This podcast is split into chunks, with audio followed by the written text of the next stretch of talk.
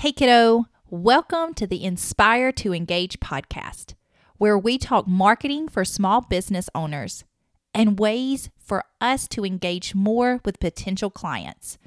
And of course, we'll talk some about the juggle and struggle to do all of this while still having a life. I'm your host, Rachel Eubanks, and I'm so happy that you're here. This is the first episode, so I admit I'm feeling all of the emotions happy, nervous, fake. Is my voice sounding too fake? Real? And if I'm being brutally honest, wondering if my southern accent is just too strong to be a host. But whatever, I'm moving on. I'm being real because as business owners, we often have questions rolling around in our heads or these conversations with ourselves. So for me, this episode is about pushing past those doubts and just going for it. After all, that's what I tell all of my clients when we talk about marketing strategy. Hey, you have to try it. You have to start somewhere because honestly, we all want the success without the first episode, without the first ad, without the first failure, without the first try. And so many times, the entrepreneurs that we look at as extremely successful, when you read their autobiographies or listen to interviews or blog posts that really delve into their lives, you realize just how many times they tried and failed, and then they found success. But it was in the trying that counts. So, this episode is about trying, it's about pushing past. Now, I want each episode to be something that we small business owners can listen and then walk away and have learned something. We have something that we can try. So, the focus of this episode is ideal customer stories. As a copywriter and marketing consultant, one of the first questions that I ask my clients is Who are you hoping to attract? Who is it that you have loved working with and that you want to work more with? Now, oftentimes I hear things like women in their 30s or, well, retired men often buy my products. And that is fantastic information on the surface. But we have to delve deeper in our thinking. We have to ask the question what season of life is my ideal client currently living in? Let me say that again. What season, phase, stage of life is my ideal client currently in? This question is so important because that lets us know as business owners what probably are their main goals at this time of their life. It also informs us of what probably are some of their greatest difficulties and obstacles that they're currently facing. See, a woman in her 30s who's just finished grad school and starting a career is in a different season of life than a woman in her 30s who's been at a career for five to seven years and is married with three children. They're both female and they're both in their 30s, but their phase of life is very different. And as a business owner, we have to recognize that because how we communicate th- with them will be affected. It will speak more directly to them if we're open and honest that we recognize what phase of life that they are currently living. Let me give you some examples of ideal customer stories. I have two. This first story is about Lisa. She's an ideal customer for a local artist who specializes in large watercolors, one of a kind paintings. So, picture a large painting that you would put in your living room or bedroom wall or hall or hallway. So, here is once again the business owner is a local artist specializing in watercolor. The ideal customer is Lisa. So here is Lisa's story. Lisa is a 35 year old woman living in North Alabama with her husband and four children, all of them school aged. She works as an attorney at a small law firm during the day, but during the late afternoon, she carts her children from karate to band to cheer to baseball to chess club to whatever. Her husband works as an engineer and travels a good bit for work. So that leaves Lisa with a lot of the taxiing service in the afternoons, and she is constantly in a hurry.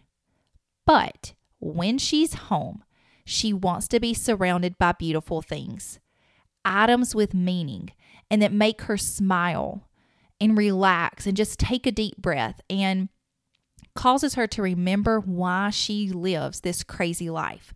So, things like silhouettes of her children at various ages, photographs shot by her grandmother over 60 years ago, who Lisa spent a lot amount of time with as a child shooting photography and painting watercolors with her grandmother. So, home for her is a place where she can take a breath and relax, gather her small, gather her flock around her, and be reminded of her childhood, of how much she loved being with her grandmother and surrounded by art. So therefore she find it she finds it important to buy original pieces and she values art and wants her children to do the same. So, there's an example of an ideal customer story that I wrote for a local artist.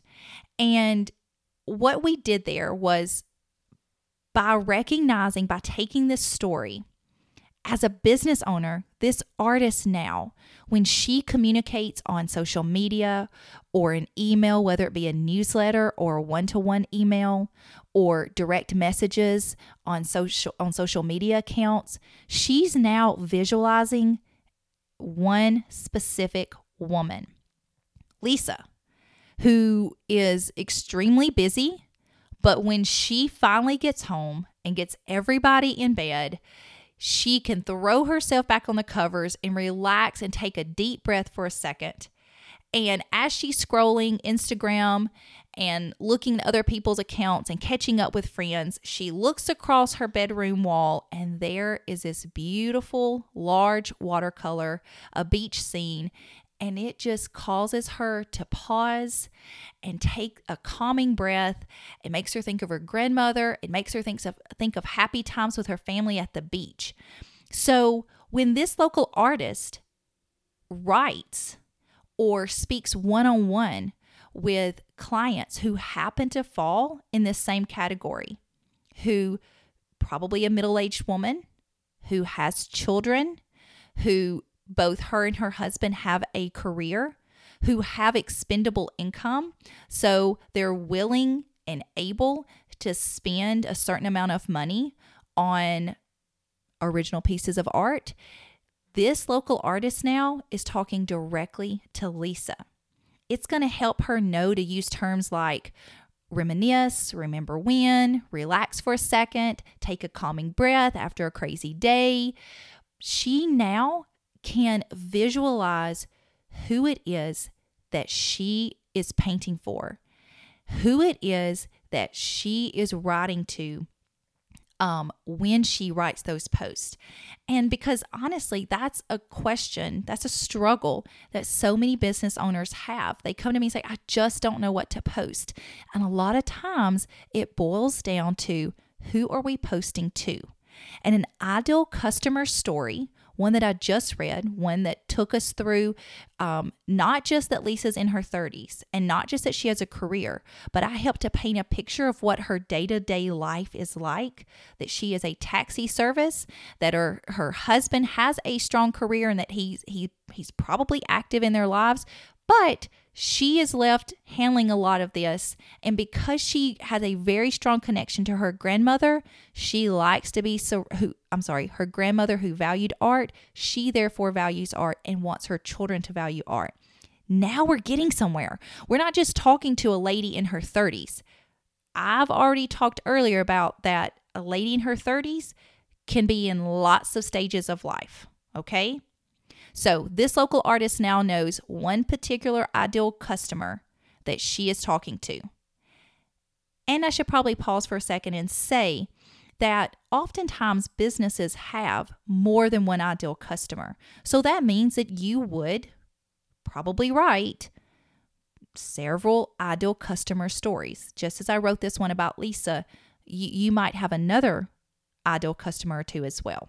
Okay, so I should also say that too, and especially as a, a business um, becomes more established and evolves, you will find that you are actually serving two or three subgroups of ideal customers. And that's where these stories really come to life and help you recognize who am I talking specifically to in this ad.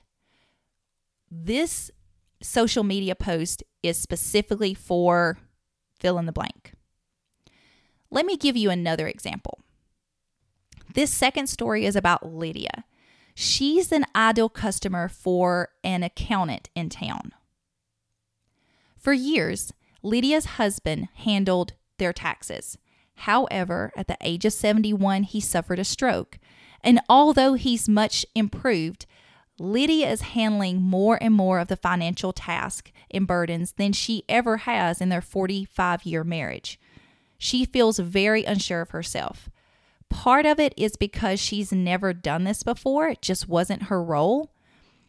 But if she is very open about it, caring for his needs and making decisions about his health um, has really put a strain on her and has really made her question her confidence. And so, therefore, she's scared. Lydia and her husband are still very much happy with each other and very thankful that he survived, but she's terrified. She needs a tax accountant who will explain things in very sim- simple terms so that she understands what's going on with her taxes and what next year may look like and what to expect. Now, note um, the story's ended, so I should say that. I don't want to confuse you.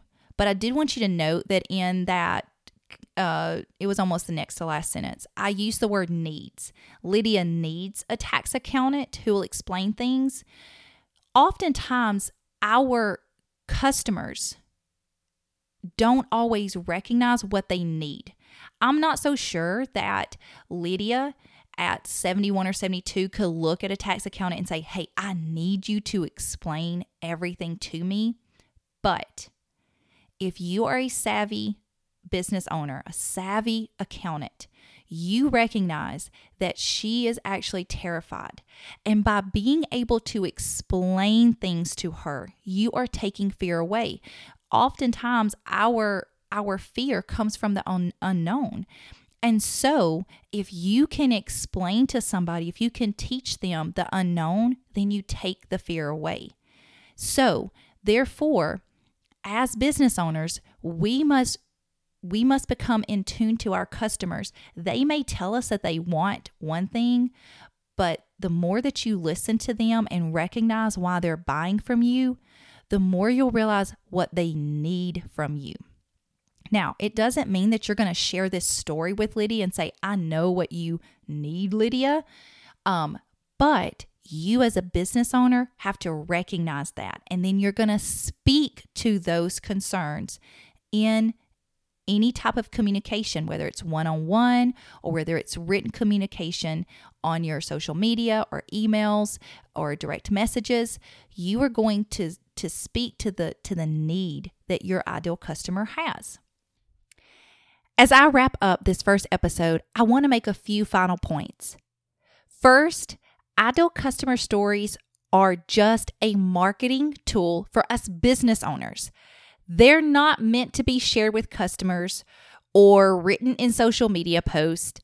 Instead, they're meant as written exercises to give us perspective on our customers. What are they facing at this time? What are their main goals currently? For example, I can speak about Lydia, the mom of four. Now I'm only a mom of two. So I am imagining just a little bit. But as a mom, I can speak right now that her main goals in this phase of her life is to get her children up and fed into school every morning and then at night to get them fed and home safely and in bed. Now, does she have other hopes and desires and things that she wants to accomplish at this stage of life? Of course. But her main goals right now, as a mom in her mid 30s with four children, revolves a lot around her family. And so that's the point of these ideal customer stories is that it it forces us as a business owner to look beyond the basic demographics of age, gender, job title, marital status. By writing these stories and going through this thinking process, we're acknowledging the phase of life that our customers are in. And that leads us to more compassionate and savvy even more direct marketing to the people that we want to do business with even more. Another point that I want to make is how do we learn about our ideal customers? Well, the first way that I'm really going to suggest that you do is to ask them. Remember, this person has bought from you at least once and probably multiple times. And by you simply asking and saying, Hey, I would love to sit down and talk with you because I want more customers like you. And then, of course, if you don't feel comfortable sitting and talking with them at a bookstore or a coffee shop, then direct messaging them let me try that again direct messaging them on their social media accounts you know doing it somewhat of an interview where you have some questions and, and want them to write back same thing with one-on-one one emailing um, would also give you that information skype is a free app for your phone phone and a free download for your computer and it's a way that you guys could that you and your ideal customer could talk with one another um, but without having to be in the same place. So, how do you learn about your ideal customer enough that you can write a story? Well, you need to ask them.